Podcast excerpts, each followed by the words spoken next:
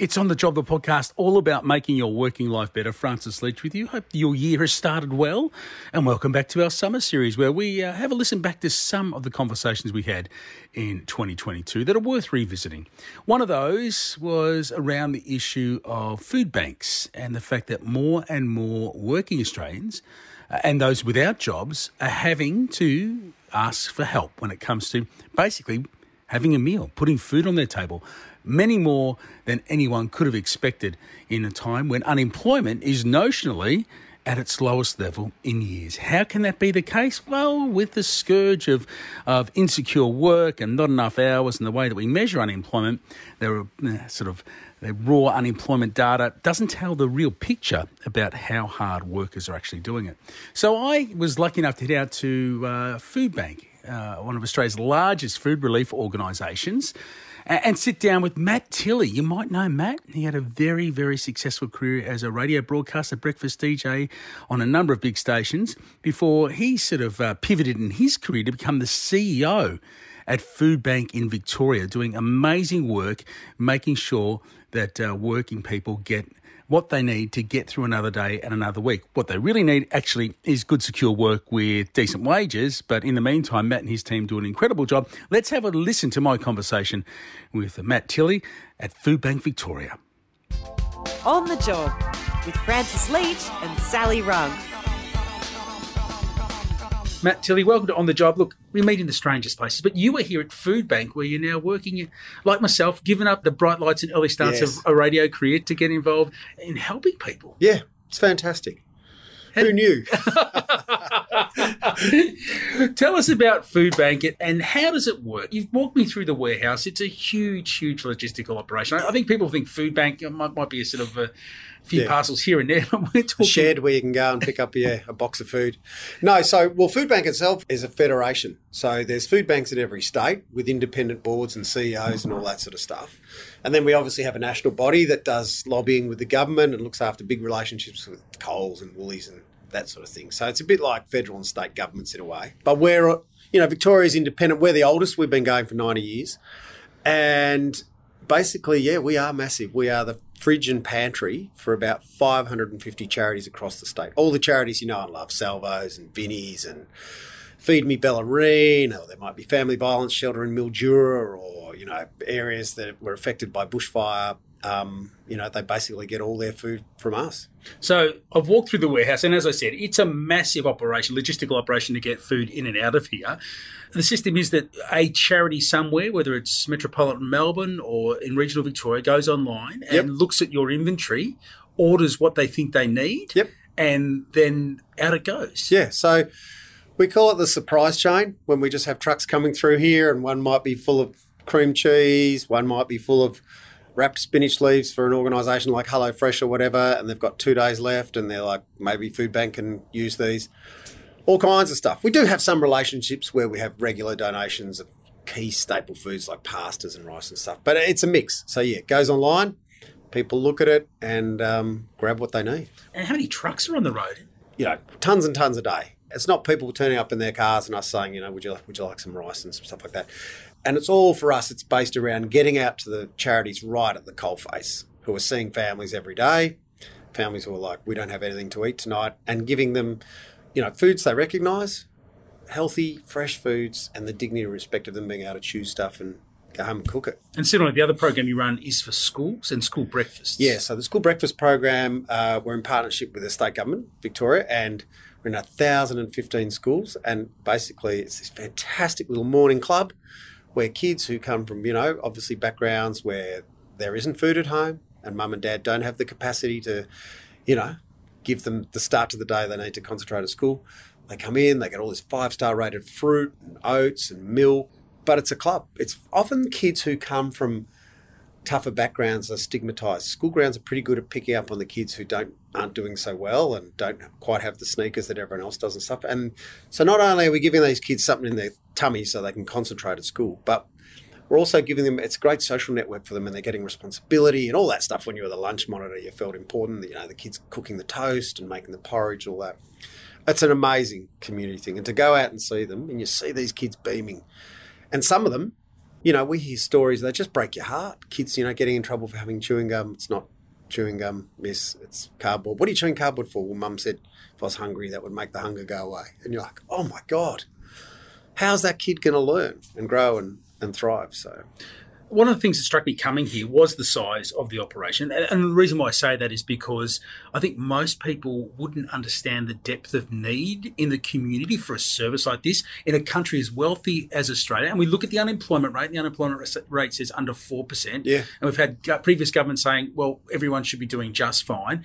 But that's not the true picture of what's happening in the real world, is it? No. So here in Victoria, right now, we're feeding 100,000 people every two days. So, 100,000 people. You know, obviously Victorians only understand it in terms of MCGs full. So it's two MCGs full, one every two days.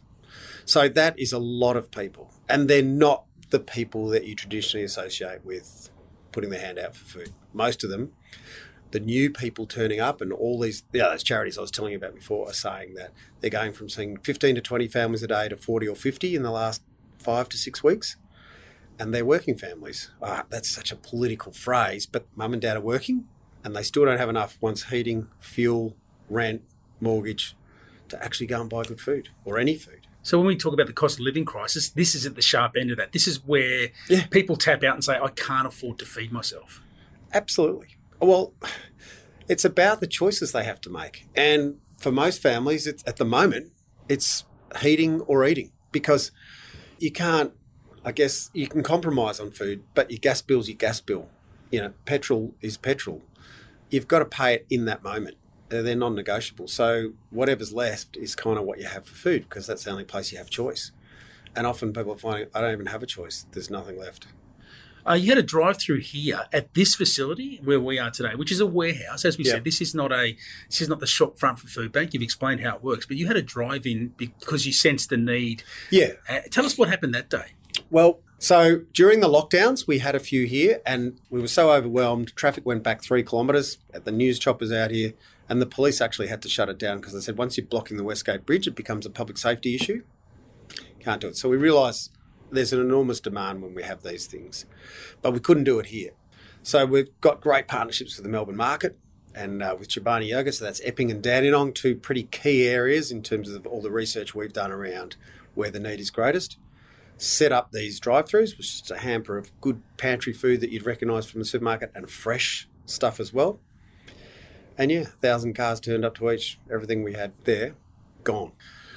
There was everything you could imagine. There was families living in their cars. There were people in really nice cars. We got a little bit of blowback from people saying, "Well, they didn't need food. Look how nice their cars are.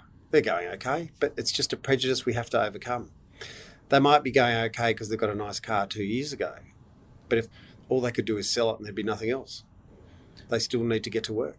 They still need to get to work, and I guess that's the point, isn't it? And uh, I guess you're seeing people, as you said, for the, who for the first time have found themselves needing a service like this, and like, that'd be quite a shock for them, a culture shock for them, and uh, have a real impact on their well-being. Absolutely, that's thirty percent of the people we're seeing at the moment, and it is not ridiculous to hear stories where people are truly ashamed because they've never known this that many of them used to donate to us. They're like, I used to donate to you guys. I can't believe that I'm actually calling upon you. we're like, well, that, in a way, you're doubly welcome.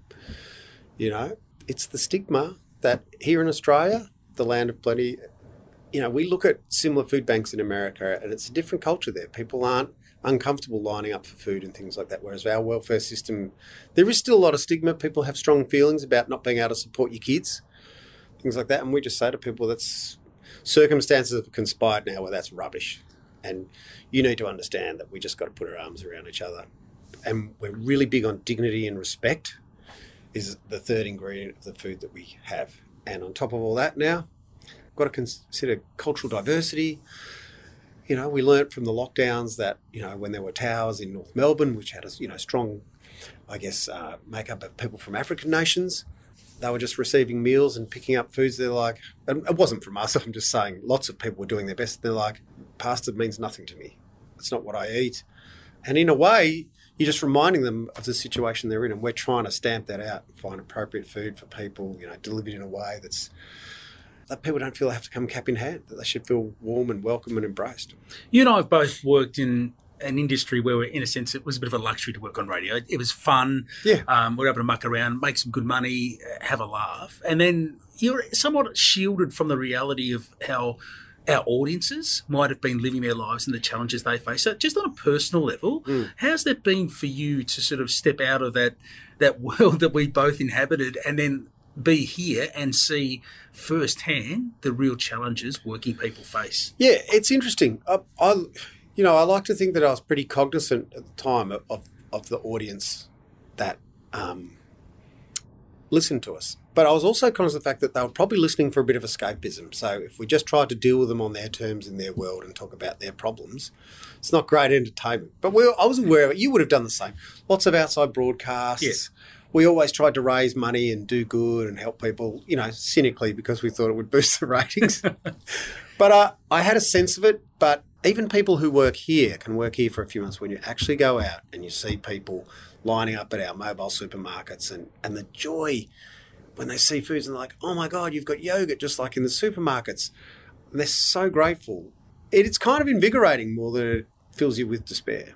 Does it also fill you with a, a sense of, well, it does for me, is that sense of anger that people in Australia, working people who are trying to do the right thing, uh, trying to get a job, but they have no, they know no job security, no entitlements, no sick pay, no holiday pay. That insecure work environment leaves them just one episode, whether it's a health episode or a job all the episode, time. or the trapdoor economy. They fall through suddenly at your door. Well, COVID taught us that, right? People who might have had a couple of restaurants going fine, life was great, overseas holidays, the trapdoor, suddenly nothing. No cash, no nothing. Do we sell everything we've got? Is this it? It's those moments, those sliding door moments. And the one that I think I find the hardest to deal with is working family, mum and dad, for whatever reason, there's a health episode, a work accident, something like that. And both of them have to stop working because one is injured or not well, and the other one becomes a primary carer of sorts. And instantly they've gone from 100 to zero in terms of capacity to look after families from an income perspective and a work perspective. Well, I know there's safety nets and stuff, but yeah, it's really hard. That's what I find the hardest thing is that people who are trying are not coping, are not getting the help they need, are not getting the food they need for their families.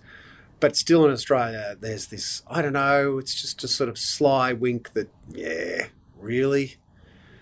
Are you really trying? You know, the same attitude people I think have to welfare and unemployment. And we're doing our best to break that. And we feel now that people are cottoning on. Commercial news services and stuff are saying, this is the reality.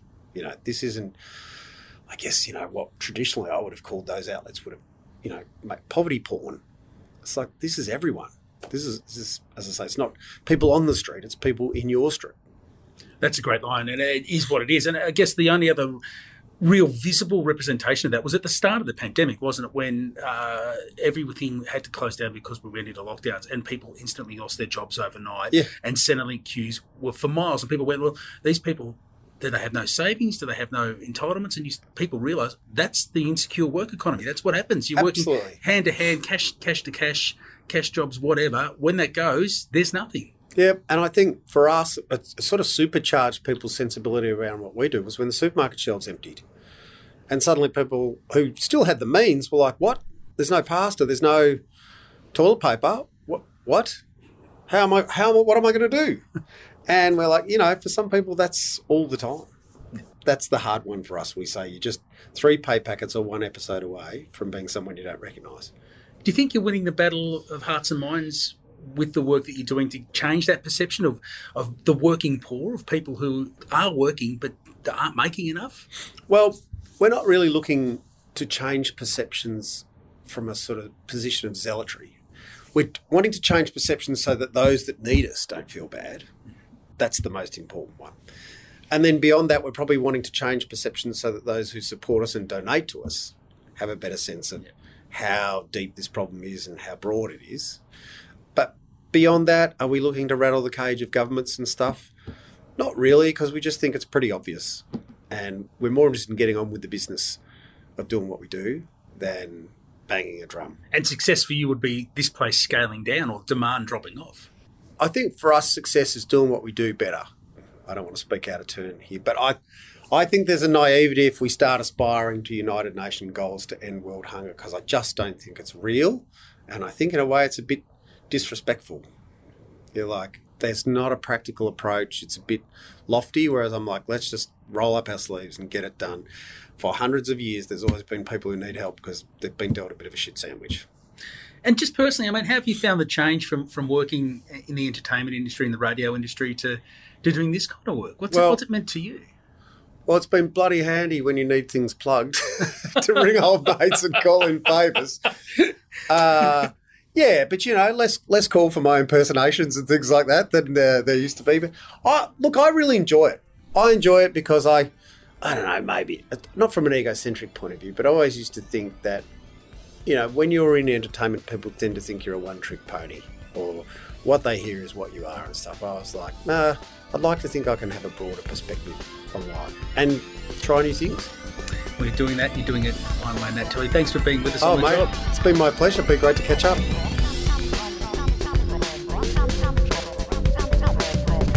Matt Tilley, acting CEO at the time at Food Bank in Victoria, outstanding bloke who's doing great work at that organisation, and that's our latest edition of the Summer Pod. Hope you've enjoyed the conversation and got something out of it. Don't forget to give us a rating, uh, share the info and inspiration with your friends, tell them about the pod, and we'll catch you on the next edition of On the Job. Bye for now.